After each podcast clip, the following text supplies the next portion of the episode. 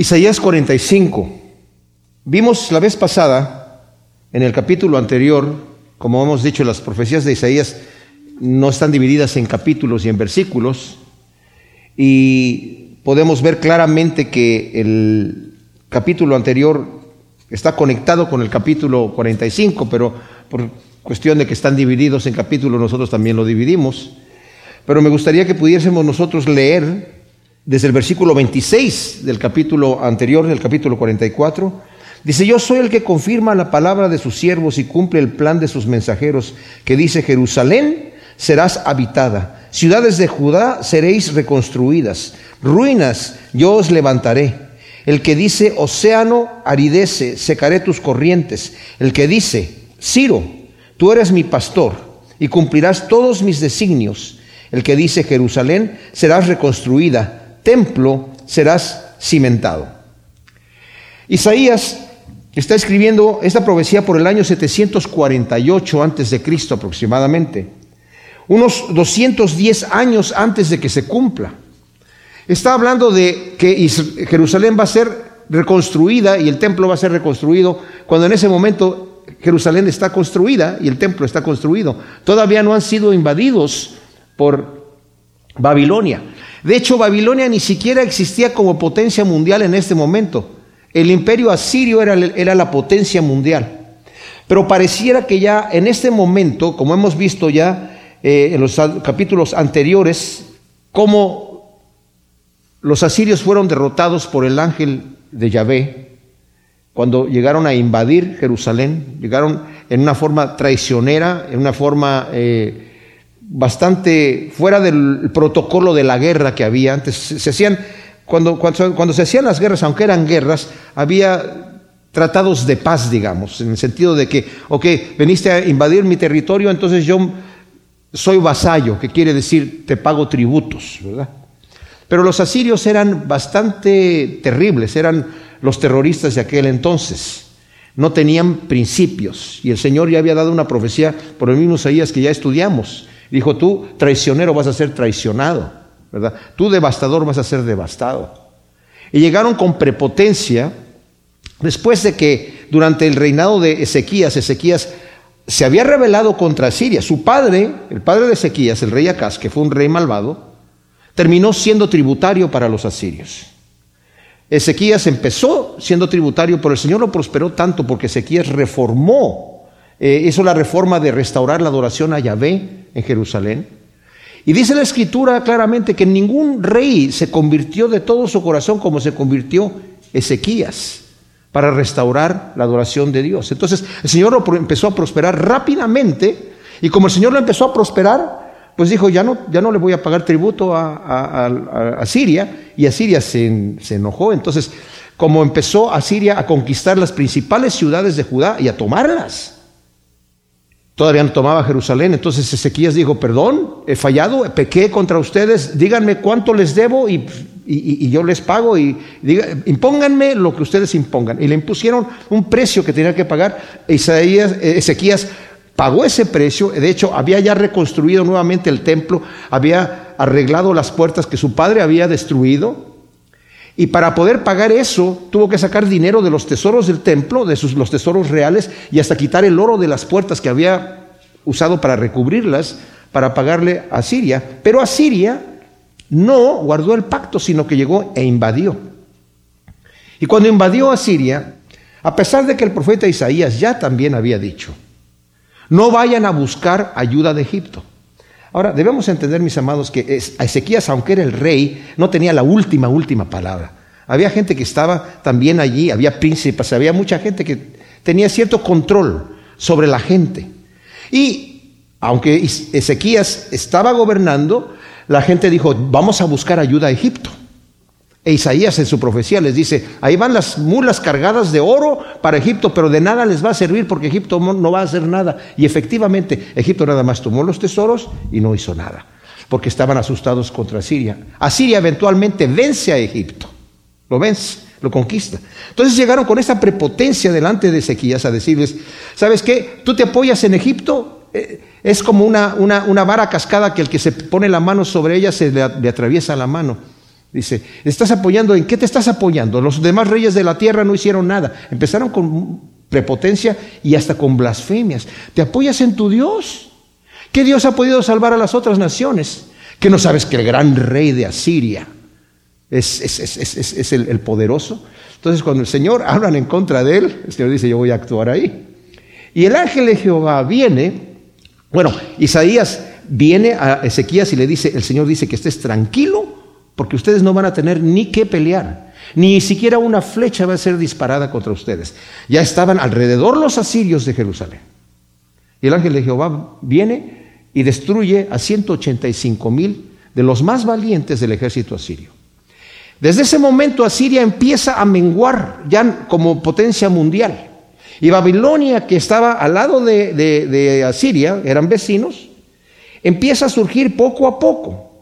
Pero cuando esta profecía es dada, Babilonia no es nada todavía. Y Asiria todavía, todavía no se muere completamente. Entonces está Jerusalén todavía construida. Y están estas profecías de Isaías que están dirigidas, fíjense bien, mis amados, no, para la gente que está allí, pero específicamente estas profecías que nos está dando aquí, a, a partir del capítulo cuarenta en adelante, están dirigidas para el pueblo que va a ser deportado doscientos diez años más adelante hacia allá, ¿verdad? Bueno, va a ser deportado antes de eso porque están setenta años, doscientos diez años es cuando viene esta profecía de Ciro, ¿verdad? Pero van a ser deportados una vez que Babilonia tome control. Los reyes que van a continuar después de Ezequías se van a rebelar en contra de Dios y va a venir un juicio del Señor sobre Judá. Que incluso, dice el profeta, ustedes vieron a cómo yo, al reinado del norte, enviando profetas, advirtiéndoles, si no se arrepienten, los asirios los van a tomar. Los tomaron, se los llevaron. Judá, en vez de aprender la lección, se corrompieron igual. Es más, dice la Escritura, se corrompieron peor que Israel. Entonces, el Señor al final los va a deportar a Babilonia. Continuaban con sus idolatrías. Si nos damos cuenta, se repite y se repite y se repite el Señor hablando en contra de los ídolos, de la necesidad de confiar en los ídolos, porque eran muy idólatras los judíos. Pero vamos a ver que después que llegan a Babilonia y se quedan allá setenta años, cuando salen de allí, ya no vuelven a la idolatría, porque se dan cuenta de la futilidad, de lo ridículo y de lo absurdo que es estar adorando una imagen de madera que tiene pies y no camina, que tiene ojos y no ve, que tiene oídos y no oye, que no puede librar a nadie, ¿verdad? Y el Señor se va a mostrar poderoso hacia su pueblo. Y hay algo que es, es especial aquí. Está hablando aquí de Ciro. Lo está mencionando por nombre y el Señor lo va a decir aquí. Yo te estoy llamando por nombre. Te estoy escogiendo. Esto es algo, mis amados, ¿saben qué? Aquí Dios está actuando fuera de la caja, como dicen. Está actuando fuera. Porque es, era de, de esperarse que, y algunos vamos a ver que probablemente algunos del pueblo de Dios estaban un poco molestos de que Dios estuviese utilizando a un pagano, a uno que no fuera del pueblo judío, para librar al pueblo judío. Siempre, ante el Señor, siempre había utilizado gente de los judíos, ¿verdad?, para librarlos, pero en esta ocasión el Señor va a escoger a uno que no es, que es un pagano, y va a poner su espíritu sobre él. Eso nos maravilla, porque Dios hace cosas increíbles, ¿verdad? O sea, Dios no tiene límites, no, Dios no, no, no tiene reglas para actuar, Él hace lo que Él quiere. Y esta profecía, más que nada, es para consuelo de la gente que va a estar en Babilonia, que van a estar desesperanzados diciendo, ya no tenemos remedio, nuestra ciudad quedó destruida, nuestro templo quedó destruido, porque Nabucodonosor va a venir a invadir Judá y hace tres invasiones y dejó reyes ahí judíos que estuviesen reinando, pero los reyes se rebelaban en contra de Nabucodonosor. Entonces al final, la tercera vez que los visitó fue la devastación total. A él no le interesaba antes destruir la ciudad. ¿Por qué? Porque dejaba gente allí que le pagaban tributo a él, ¿verdad? Pero en esta ocasión lo tomó de una forma personal y destruyó, destruyeron la ciudad, destruyeron el templo, se llevaron todo el oro y todas las cosas, de, todos los utensilios de oro se los llevaron para Babilonia. Y imagínense ustedes, el pueblo de Israel llegó, mis amados, a la tierra prometida. El Señor les había dicho, de cada seis años que ustedes trabajen, el séptimo tienen que dejar descansar la tierra. Dejen que la tierra produzca lo que quiera. La tierra en realidad necesita descansar. Mi, mi, mi, mi papá no era cristiano en el sentido de que leyera la Biblia. Era católico, pero no, no, no leía la Biblia, no conocía la Biblia. No obstante, era agricultor. Y él dejaba descansar la tierra.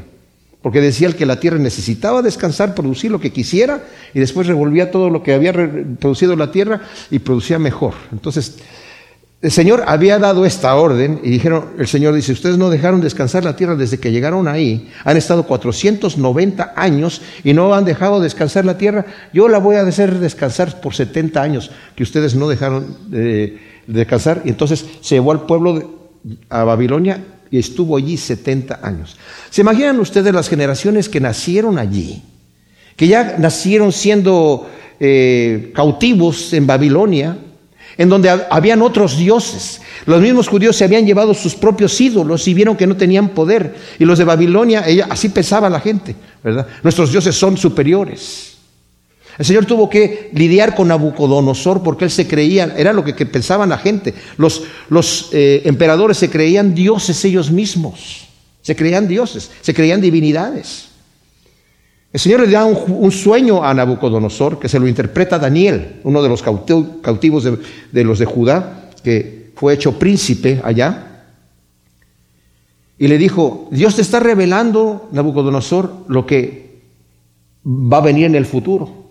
Te está revelando una estatua que donde la cabeza era de oro, eh, la, las, lo, el, el, los brazos y el pecho eran de, de plata, el estómago de bronce, las piernas de de hierro, y luego los dedos eran de barro con hierro eh, mezclado.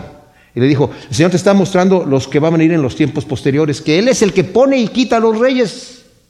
Tú, oh Nabucodonosor, eres la cabeza de oro. El Señor te ha entregado a ti el reinado.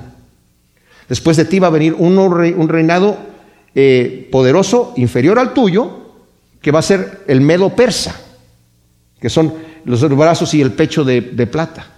Después va a venir otro reinado fuerte, que va a ser el estómago de bronce, que va a ser el reinado del griego, Alejandro el Magno, ¿verdad?, de su conquista. Y después de eso son las piernas de hierro, que es el reinado, el imperio romano, que va a venir muy fuerte. Y después, al final del tiempo, va a haber una alianza de las naciones que va a ser, tener la fuerza del hierro, pero va a ser frágil como el barro. Y como el barro y el hierro no se unen, van a ser por medio de alianzas, que es lo que estamos esperando yo al fin del tiempo, ¿verdad? Bueno, Nabucodonosor dijo, bueno, pero yo soy Nabucodonosor. Así que se hizo una estatua de oro solo, ¿verdad? Y quería que la gente lo adorara. El Señor no tuvo que lidiar con él para que se diera cuenta que Él es el que pone y el que quita. Y al final Nabucodonosor supo reconocer que Dios es el que pone y el que quita. Pero aquí está hablando de Ciro, que es el, el príncipe persa de los medos persas. Darío era medo y Ciro era persa, que llegan e invaden eh, Babilonia, ¿verdad? Y lo están llamando por nombre a Ciro. Le dice el versículo trece, vamos a leer desde, desde el, el eh, versículo uno al versículo cuatro. Dice, así dice Yahvé a su ungido, a Ciro, a quien he tomado por su diestra para someter ante él naciones y aflojar los lomos de los reyes, para abrir delante de él los batientes, y que las puertas no queden cerradas. Yo iré delante de ti y allanaré los lugares escabrosos, quebraré los batientes de bronce y haré pedazos las barras de hierro, de hierro. Te daré los tesoros escondidos, riquezas ocultas de los lugares secretos, para que sepas que yo, Yahvé, que te llama por tu nombre, soy el Dios de Israel. Por amor de mi siervo Jacob, te de Israel, mi escogido, te he llamado por tu nombre, aunque no me conocías, te he dado honroso apellido. Yo soy Yahvé y no hay otro, fuera de mí no hay Dios. Yo te he ceñido aunque no me conoces, para que sepan del nacimiento del sol hasta su ocaso que no hay otro fuera de mí. Yo, Yahvé, y no hay otro. Yo formo la luz y creo las tinieblas, hago la paz y creo la adversidad. Yo, Yahvé, hago todas estas cosas. ¡Wow! ¿Se dan cuenta lo que está diciendo aquí el Señor? El Señor dice, yo te llamo a ti por nombre doscientos años an- diez antes de que ni los padres de Ciro todavía nacían. Y el Señor ya lo está llamando por nombre. Flavio Josefo dice que esta profecía la leyó Ciro y quedó convencido que Dios lo había escogido. Y cambió totalmente su manera de pensar. Porque para dejar en libertad a Israel, así nada más, ¿verdad?, tenía que tener una convicción que Dios había hablado con él. Y vamos a ver todo lo que hace aquí el Señor. El Señor dice que lo llama su ungido. ¿Saben cuál es la palabra en, en, en hebreo para ungido? Mesías. Mesías. Dice, tú eres mi Mesías. Wow. Es una figura de Cristo, mis amados. Es un tipo de Cristo que fue enviado a liberar a los cautivos. Isaías sesenta y uno uno, que también el Señor lee en Lucas en su primer mensaje en Nazaret, capítulo cuatro, del versículo diecisiete al diecinueve. Dice, hoy se ha cumplido esta profecía. Lee Isaías sesenta y uno uno, donde dice, el, el Espíritu del Señor está sobre mí y me ha enviado a dar libertad a los cautivos y abrir las cárceles a los oprimidos. Y es exactamente lo que Ciro está haciendo. Está dando libertad a los cautivos de Israel. Para hacer esto, el Señor lo toma por su diestra, dice, para someter ante él naciones. Es decir, lo engrandece hasta llegar a ser rey de Persia, conquistar Babilonia y el resto del mundo civilizado. Y luego dice, para aflojar los lomos de los reyes. Miren, en, en, en Daniel, que está más adelante de Isaías, este, estamos... Esa, de Isaías sigue Jeremías, luego Ezequiel y luego Daniel. En el capítulo cinco nos dice, les voy a leer desde el versículo uno, dice, el rey Belsasar, que era el nieto de Nabucodonosor, hizo un gran banquete para mil de sus príncipes y bebió vino en presencia de los mil. Recalentado con el vino, Belsasar mandó traer los vasos de oro y de plata que Nabucodonosor, su abuelo, había sacado del santuario de Jerusalén para que bebieran en ellos el rey y sus grandes y sus mujeres y sus concubinas. Entonces fueron traídos los vasos de oro que habían sacado del santuario de la casa de Dios que hubo en Jerusalén y brindaron con ellos el rey y sus príncipes, sus mujeres y sus concubinas. Y apurando el vino, alababan a los dioses de oro y plata, de bronce, de hierro, de piedra y de madera, cuando de repente aparecieron los dedos de una mano humana que escribía delante del candelero sobre el, lo encalado del muro del palacio, y el rey veía cómo escribían los dedos. Fíjense lo que dice el versículo seis. Entonces el rey palideció y la mente se le turbó y se debilitaron sus lomos y sus rodillas daban una contra la otra. Wow. ¿Qué dice aquí? La escritura dice, ¿verdad? Yo iré delante de ti, dice, y aflojar los lomos de los reyes. Ahí el rey Belsasar empezó a gritar, ¿verdad?, que me interpreten eso, y estaba temblando. Y nadie lo podía interpretar. Y por fin la reina, su madre, le dijo, aquí hay un hombre que vinieron de, de, de Judá, ya estaba en sus noventa y tantos años, Daniel, lo trajeron para que interpretara la escritura. Y le dice, Daniel, eso dice que tu reino ya se terminó. Y hoy en la noche te van a matar y los medos y los persas te van a tomar preso. Y, y, y eso mismo pasó. Según nos dice Herodoto, el historiador, dicen que Babilonia tenía cien puertas de bronce. Estaban súper protegidos. Tenían un muro grandísimo, como de siete metros de, de grosor y una altura impresionante. Eran impenetrables. Y cuando los medos y los persas estaban alrededor, los, los de Babilonia, los caldeos, ¿verdad?, que son los babilonios, dijeron, mira, aquí están estos tipos, ¿qué creen que van a hacer con nosotros? Si nosotros somos la gran Babilonia, impenetrable. Y el rey decidió hacer una fiesta y emborracharse todo el mundo. Y dice Herodoto que estaban tan borrachos los soldados que se les olvidó cerrar algunas de las puertas. Pero además, Ciro desvió con diques el río Éufrates y bajó, lo bajó de nivel, que entraba hacia la ciudad por debajo de la, de la pared. Entonces, al bajarse de nivel, los soldados pudieron entrar por la cama del río, ¿verdad? Abrieron las puertas y se cumple al pie de la letra lo que dice aquí, para abrir delante de, de él los batientes, o sea, las puertas de par en par, y que queden las puertas y que no queden cerradas. Yo iré delante de ti y allanaré los lugares escabrosos. Ahora, como dije yo, esto se cumplió al pie de la letra. Para abrir estas puertas, el Señor completamente cumple al pie de la letra lo que había dicho acá, doscientos diez años antes, mis amados. De ahí que la gente dice, este no puede haber sido Isaías, tiene que hacer otra persona. ¿Cómo puede una profecía ser tan precisa? Y darle un nombre a Ciro, ¿no? De, por eso dicen de los dos Isaías, porque este tiene que haber sido ya después de eso. Bueno, si no creemos en el Dios Todopoderoso, pues sí tenemos que pensar en Dios, dos, dos Isaías, ¿verdad? Pero si Dios dice, incluso lo va a decir así aquí, yo estoy anunciando eso desde antes para que sepan que yo soy Dios. Dice, yo iré delante de ti, versículo dos, y allanaré los lugares escabrosos, quebrantaré los batientes de bronce y haré pedazos las barras de hierro. Y eso es lo que exactamente pasó. Te daré los tesoros escondidos, riquezas ocultas de los lugares secretos, para que sepas que yo, Yahvé, que te llama por nombre, soy el Dios de Israel. Por amor de mi siervo Jacob, de Israel mi escogido, te he llamado por tu nombre, aunque no me conocías, te he dado honroso apellido. Yo soy Yahvé y no hay otro. Fuera de mí no hay Dios. Yo te he ceñido, aunque no me conoces. Se cumplió al pie de la letra. Mis hermanos, Ciro reconoció que Yahvé es el Dios de los cielos, el único y el verdadero. Al leer esta profecía, ¿verdad? Nos no lo dice, por ejemplo, aquí en Esdras. Esdras está después de Segunda de Crónicos. El primer vers, capítulo dice así: y en el año primero del rey de Ciro, de Persia, para que se cumpliera la palabra de Yahvé por boca de... Aquí dice Jeremías, pero Isaías se equivoca aquí. Yahvé despertó el espíritu de Ciro, rey de Persia. Bueno, Jeremías también hablaba de esto, ¿verdad? Pero para que se proclamara en todo el reino por el pregón y por escrito, diciendo, así dice Ciro, rey de Persia: todos los reinos de la tierra me han sido dados por Yahvé, Dios de los cielos. Él reconoce, es el Dios verdadero, el Dios de los cielos. Él me ha dado todos los reinos. Fíjense qué declaración. Y él mismo me ha encomendado que le construya casa en Jerusalén, que está en Judá.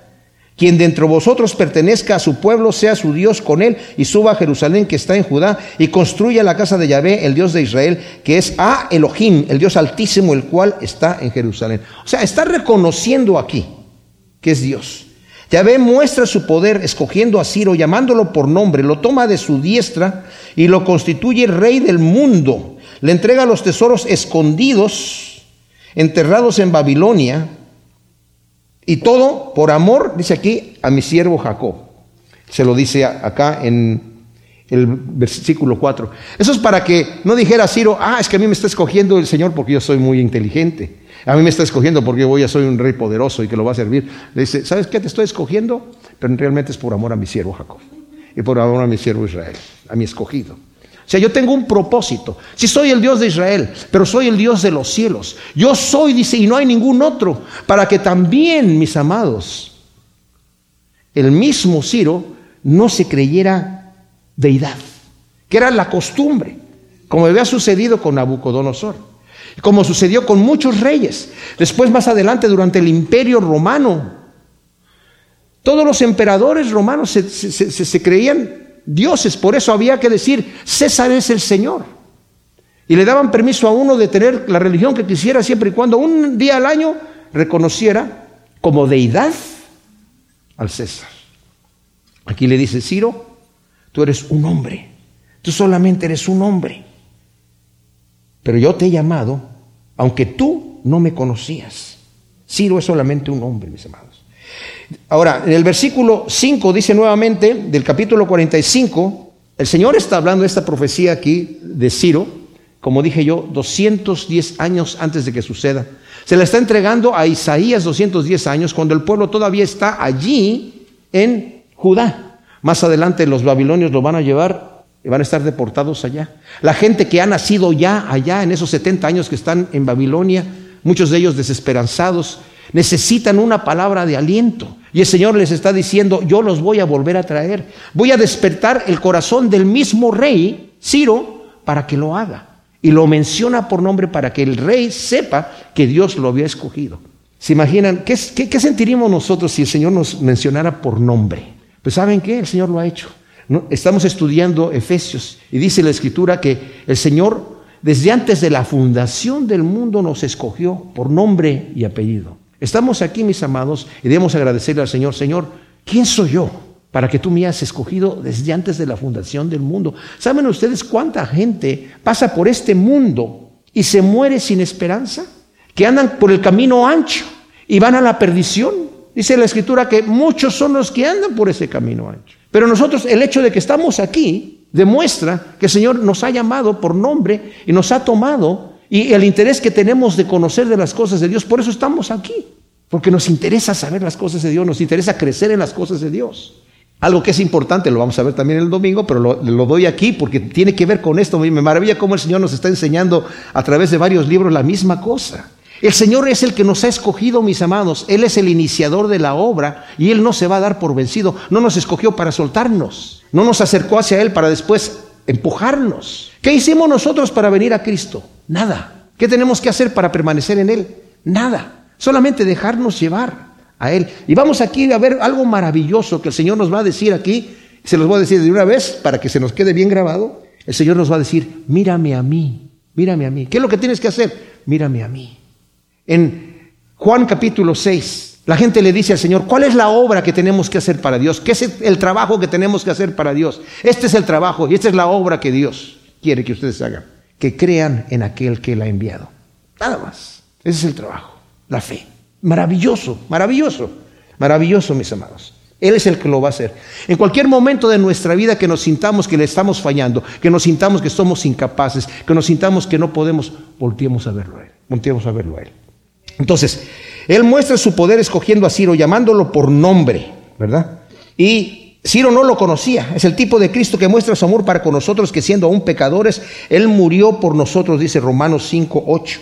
Para que Ciro supiera con todo el mundo que Yahvé es el único Dios y no hay otro. Nuestro Dios es el Todopoderoso que hace todo lo que quiere, según nos va a decir más adelante. Denle la vuelta aquí en Isaías cuarenta y seis, que es el siguiente capítulo, ¿verdad? Versículo ocho al diez dice: recordadlo y meditadlo, oh rebeldes, tenedlo en vuestro corazón, recordando de las cosas pasadas predichas. Yo soy Dios y no hay otro. No hay otro Dios semejante a mí, que desde el principio anuncio el fin, y desde antiguo cosas que no estaban hechas. Que digo, mi designio se cumplirá y haré todo mi deseo. En otras palabras, haré todo lo que yo quiero hacer. ¡Wow! Glorioso, glorioso. Es nuestro Dios Todopoderoso. Esta realidad podría horrorizarnos, mis amados, de que Dios puede hacer todo lo que quiere. Podría horrorizarnos si no supiéramos que Dios, que hace todo lo que quiere, nos ama con un amor supremo, que ha dado su vida por nosotros. Y esa realidad nos hace descansar en su mano. Señor, tú eres el Dios Todopoderoso, tú quieres lo mejor para mí. Y como tú haces lo que tú quieres, voy a confiar en que tu decisión es la decisión correcta para mí. Y no voy a reclamar. Lo va a decir más adelante aquí. El Señor va a decir: ¿me vas a reclamar a mí lo que yo estoy haciendo? ¿Te vas a quejar de lo que yo estoy haciendo? ¿No te gusta cómo estoy operando en tu vida? El Señor lo va a decir aquí. Versículo seis dice: para que sepan del nacimiento del sol hasta su ocaso que no hay otro fuera de mí. Yo Yahvé y no hay otro. Yo formo la luz y creo las tinieblas, hago la paz y creo la adversidad. Yo Yahvé hago todas estas cosas. No quiere decir aquí que Dios es creador del mal o autor del mal. Pero a veces la adversidad tiene que venir, mis amados, como castigo, como corrección. En el caso de el, su pueblo en, en, en Babilonia, tuvo que venir la adversidad a ellos para que dejaran de ser idólatras, porque no quisieron escuchar por las buenas. En el Salmo treinta y dos dice el Señor a David, ¿verdad? No seas como el mulo sin entendimiento, que hay que refrenarlo con freno. Yo te quiero guiar con mis ojos. Obedece por las buenas. ¿Por qué tengo que usar disciplina, verdad? Y a veces el Señor nos tiene que dar, ¿verdad? Y, pero pues cuando somos rebeldes o somos medio duros de servicio, pues ni modo. Así tiene que venir la disciplina. Versículo ocho dice: destilado cielos el rocío y derramen las nubes la victoria. Ábrase la tierra y produzca salvación, y con ella germine la justicia. Yo Yahvé lo he creado. Ay del que contiende con su hacedor, como tieso entre los tiesos de barro. Dirá el barro al alfarero: ¿qué haces? ¿O tu vasija no tiene asas? Ay del que le dice al padre: ¿por qué engendras? ¿O a la mujer: ¿por qué das a luz? ¡Wow! Dios anuncia la salvación que traerá en el momento oportuno. Romanos ocho veintiocho, todas las cosas ayudan para bien a aquellos que aman al Señor. Eso nos debe dejar ver, mis amados, que el Señor tiene un plan en todo lo que pasa. No hay nada que se le escape de las manos para que nosotros nos quejemos: ¿y por qué estás haciendo esto, Señor? ¿No estás prestando atención? Dios advierte que los que contienden con Él, tanto a los que desesperan en la adversidad criticando a Dios, como los que son enemigos de Él, que critican su obra. ¡Wow! Dice el versículo nueve: ay del que contiende con su hacedor, como tieso entre los tiesos del barro. Dirá el barro al alfarero: ¿qué haces? ¿O tu vasija no tiene asas? Una, tra- una traducción alternativa aquí es: Tu hacedor no tiene manos. Y estos son los impíos que detienen con injusticia la verdad. Que dice, a mí no me ha creado Dios. Cierra sus ojos y da la espalda con injusticia a la verdad. Dios lo entrega a una mente reprobada para creer a la mentira. Pero hay de aquel que le dice así a su hacedor. Ahora, la necedad del insulto del que se queja, de los muchachos o las muchachas, las jóvenes que se quejan con sus padres, ¿verdad? ¿Por qué me trajiste al mundo? Yo no pedí haber nacido. Y les he platicado, ¿no?, que Johnny Carson en ese el show de eh, Tonight Show, hablando de esos jóvenes que les dicen a, sus, dice, a su padre, y yo no pedí haber nacido. Dice, sí, y el padre le debe contestar, sí. Y si me hubieras pedido, yo tampoco hubiera dicho que sí. Si hubieras pedido, hubiera dicho yo que no. Así dice Yahvé, el Santo de Israel, su formador. ¿Me pediréis cuenta de mis hijos y me daréis órdenes de la obra de mis manos? Yo hice la tierra y creé sobre ella al hombre. Yo extendí los cielos con mis propias manos. Yo soy el que da órdenes a todo su ejército. Dios expresa lo insólito de querer pedirle a él cuentas de lo que hace, o aún de darle órdenes de lo que debe de hacer. ¿Se dan cuenta que a veces nosotros pecamos de estas cosas, mis amados? ¿Por qué, Señor, estás permitiendo esto en mi vida? Casi le diríamos, Señor, yo en tu lugar estaría haciendo un mejor trabajo del que tú estás haciendo. Como que estás descuidando un poquito. ¿Qué, qué no sabes cómo me siento? Y miren, todos pecamos. El, el gran rey David, profeta y todo, ¿verdad? Un hombre conforme al corazón de Dios. ¿Hasta cuándo, Señor, me vas a tener así?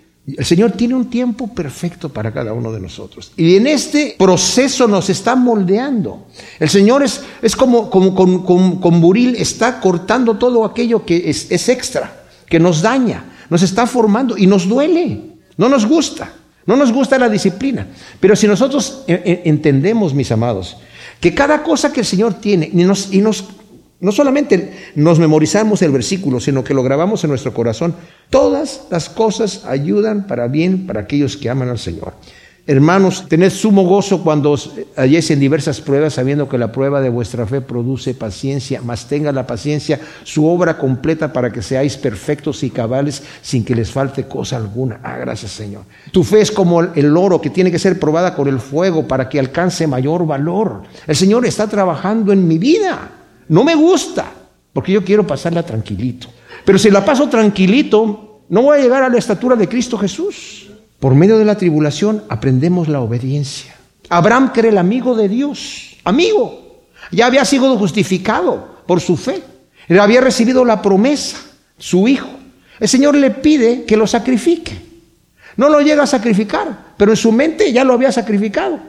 Porque nos dice eh, el libro de Hebreos que él pensó que Dios lo iba a resucitar de los muertos. Y por la fe lo estaba ofreciendo. Diciendo, el Señor me dijo que en Isaac me va a ser llamada descendencia y él no se ha casado. Pero el Señor no me va a fallar, lo va a tener que resucitar porque yo sí lo voy a matar. Él me está pidiendo que lo sacrifique y yo lo voy a matar. Hasta él no sabía que el Señor le iba a decir, detente, no, no, ya sé que me amas. Pero ¿por qué hizo el Señor? ¿Por qué tratas así a tu amigo, Señor? ¿Que no es tu amigo? ¿Por qué lo haces pasar un mal rato? Porque Abraham, aunque ya era el padre de la fe, y por fe creyó, y le fue contado por justicia, alcanzó mayor quilataje su fe. Pasó por el fuego que nos dice Pedro.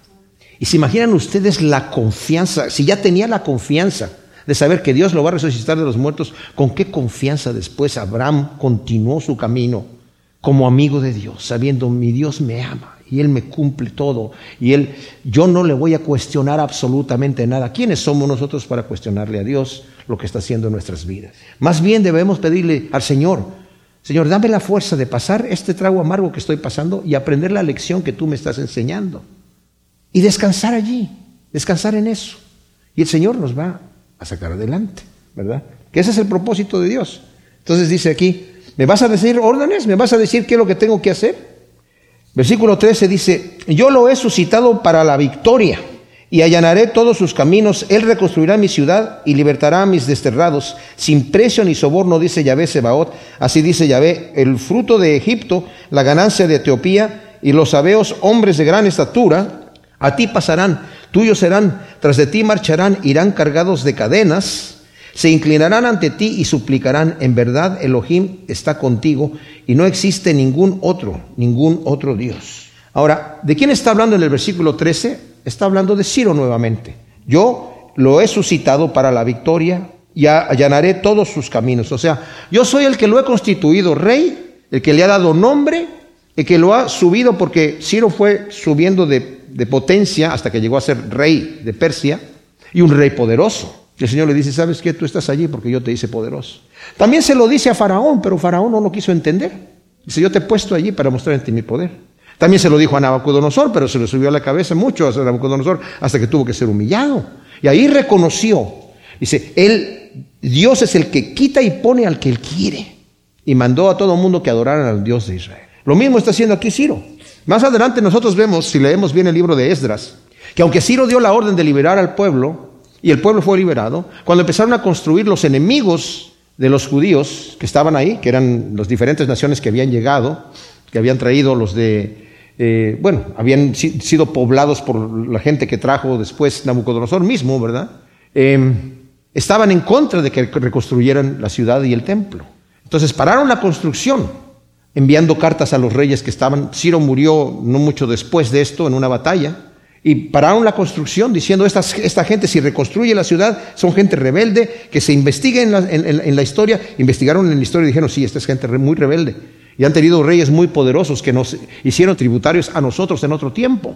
Entonces pararon eso. Pero después, los profetas llegaron, Zacarías y otros profetas, Ageo, a decirles, señores, construyan. Empezaron a construir y llegaron otra vez los samaritanos y la gente que estaba ahí, porque están construyendo. ¿Quién les dio las órdenes? Porque Ciro dio una orden, y él es un rey medo persa que todo lo que se dicta es un decreto que no puede ser abrogado. Entonces fueron con la noticia ante el rey Darío, que estaba en aquel entonces, y dijeron, estos señores están construyendo, y dijeron que, que Ciro les dio la orden hace años.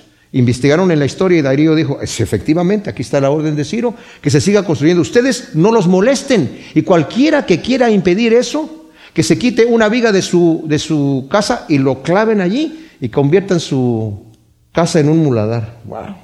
Entonces, eso es lo que sucede más adelante. Entonces, dice aquí, a Ciro yo lo he puesto allí para que provea todo lo necesario. Más aún, el Señor anuncia que hasta las riquezas de Egipto y Etiopía serán llevadas a Jerusalén para bendición de Israel. Eso lo podemos leer en Esdras uno del cuatro al once, que el mismo Ciro envía dinero para proveer para el viaje, envía tesoros y le dice a la gente, lo que ustedes quieran dar, den allí. Más adelante Darío, cuando él da la orden de que se vuelva a reconstruir, dice que no se les cobre a los judíos ningún impuesto. Es más, todos los impuestos de todas las demás gentes que están alrededor, que se las den allí, que les den eh, animales para el sacrificio, para que bendigan a la casa del rey, para que Dios bendiga a la casa del rey. Tremenda cosa. O sea, hubo realmente una conversión de estos reyes en reconocimiento a Dios por la liberación del pueblo de Israel. Tremenda cosa.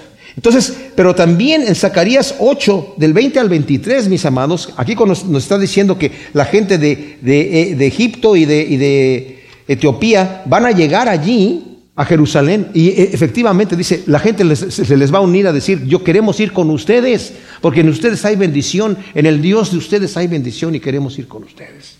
Se inclinarán delante de ti, suplicarán, en verdad, Elohim está contigo, o sea, el Dios Todopoderoso Altísimo está contigo. En verdad, tú eres el Dios encubierto, el Dios de Israel, el Salvador.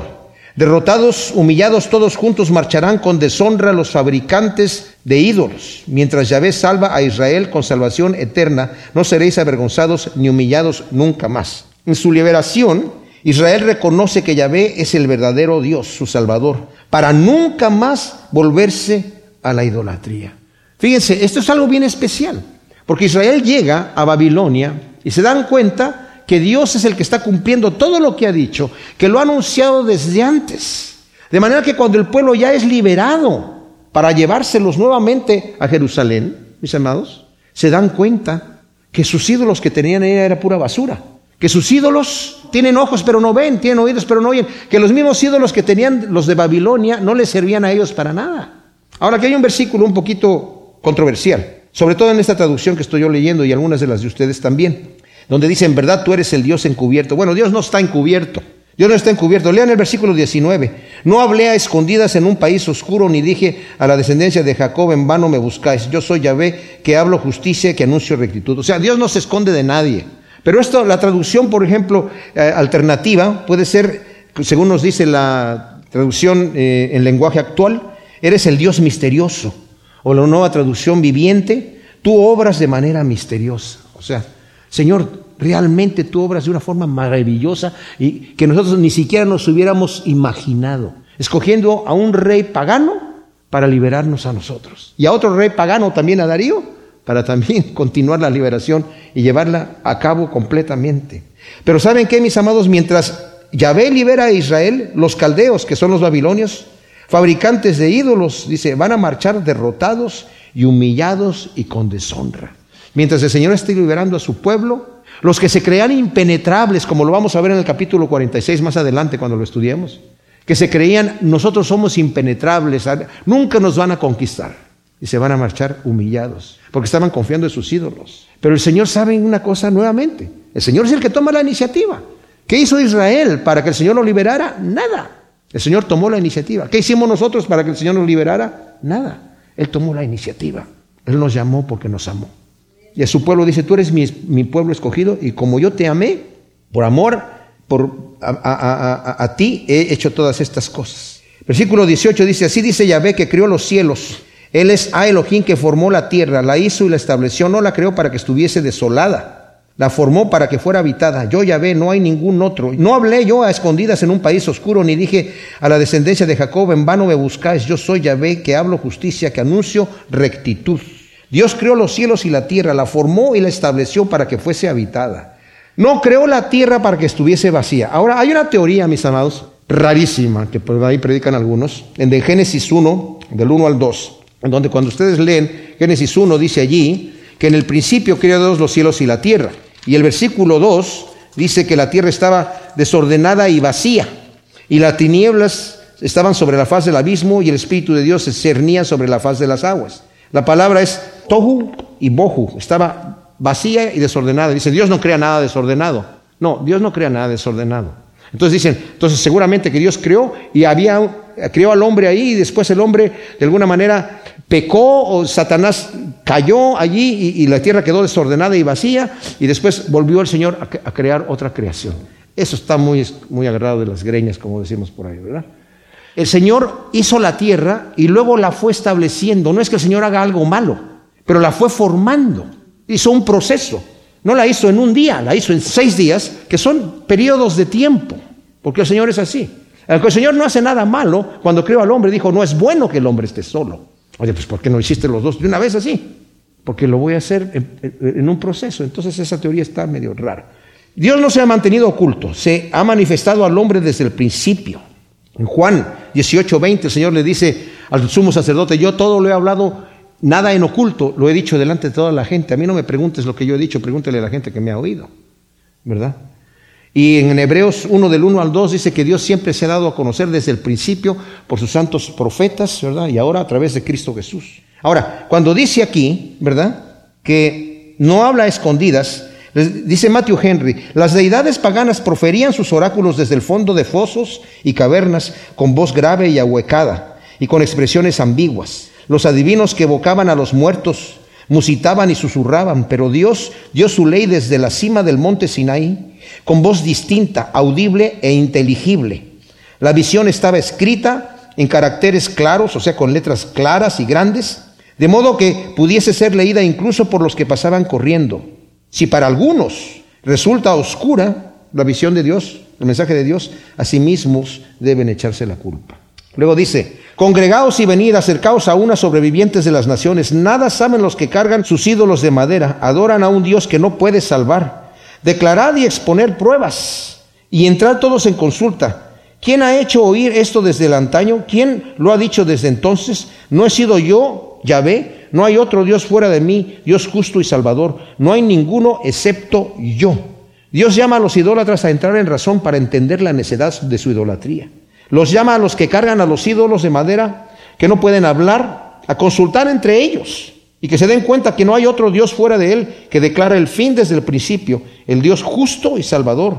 Qué contraste, ¿verdad?, con los ídolos que son demonios y que demandan sacrificios. Ahora el versículo veintidós es clave. Miradme y sed salvos en todos los confines de la tierra, porque yo soy Elohim y no hay ningún otro. En todos los confines de la tierra es el llamado de Dios a todos los hombres de todo el mundo, solo mirar no a Él, no a la iglesia, no al pastor, a Cristo. Así como Moisés levantó la serpiente en el desierto, el Hijo del Hombre va a ser levantado para que todo aquel que crea en Él no se pierda, mas tenga vida eterna. Solamente mirarlo a Él. Con este texto, mis amados, en el año de mil ochocientos cincuenta, Charles Spurgeon todavía no cumplía dieciséis años, se sentía miserable, entró a una iglesia metodista y escuchó este texto. El pastor no había llegado porque hacía mucho frío y el invierno era muy crudo. Y uno de los diáconos empezó a predicar y solamente leyó el texto. Y mientras estaba allá atrás, dice, ese joven que está allá atrás se ve miserable. Solamente mira a Cristo, solamente mira a Cristo. Dice, y me llegó el mensaje y dijo, ¿qué tengo que hacer? Nada más tienes que mirar a Cristo. Y así se convirtió Charles Spurgeon con este texto. Y el Señor nos dice, mírame a mí nada más. Si estás en problema, estás en angustia, estás en cualquier situación, solamente mírame a mí. Yo soy el Dios Todopoderoso. Yo soy el que controla todas las cosas. Versículo veintitrés, por mí mismo he jurado, de mi boca ha salido la sentencia y no será revocada, que ante mí se doblará toda rodilla y toda lengua prestará juramento, diciendo, solo en Yahvé hallo fuerza y salvación. A él vendrán derrotados todos los que se enardecían contra él. En Yahvé será justificada y se gloriará la estirpe de Israel.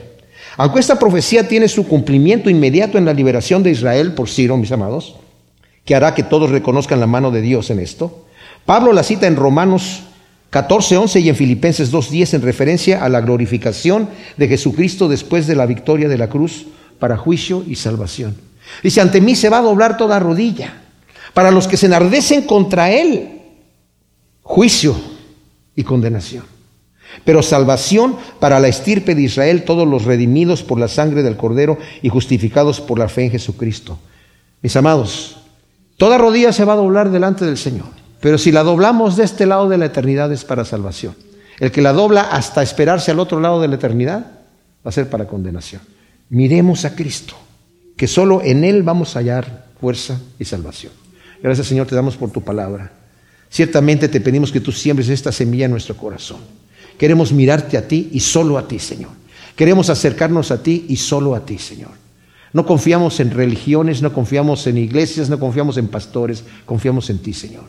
Porque tú eres nuestro Salvador y en ti tenemos fuerza y salvación. En el nombre de Cristo te damos gracias. Amén.